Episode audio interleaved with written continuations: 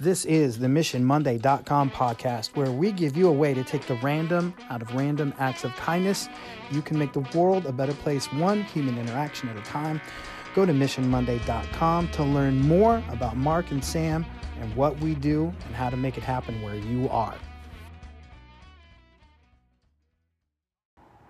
Hey, Mission Monday family, we're going to go old school with a tried and true mission that Mark and I have done over and over and over again with great success.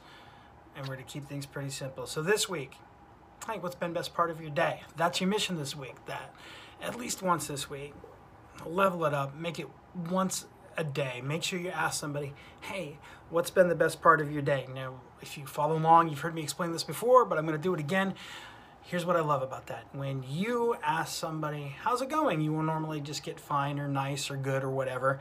When you ask somebody, what's been the best part of your day, two super rad things really occur. First of all, they have to pause and kind of check themselves because most people have fine loaded up and they're ready to say that. And so they're like, uh, what did you just ask me? So they have that cool little pause where they think and process about what has been the best part of their day.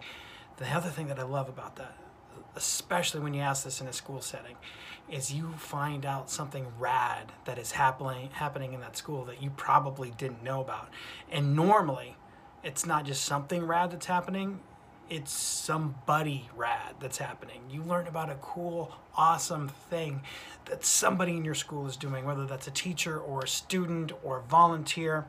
So, this week, at least once a day, make it once a day, fam hey, what's been the best part of your day? Ask a student, ask a teacher, ask a parent, ask an administrator. What's been the best part of your day? Learn about something cool that's happening where you are. All right, I think that's all I have. Except as always, it would mean so much to me if you go to missionmonday.com.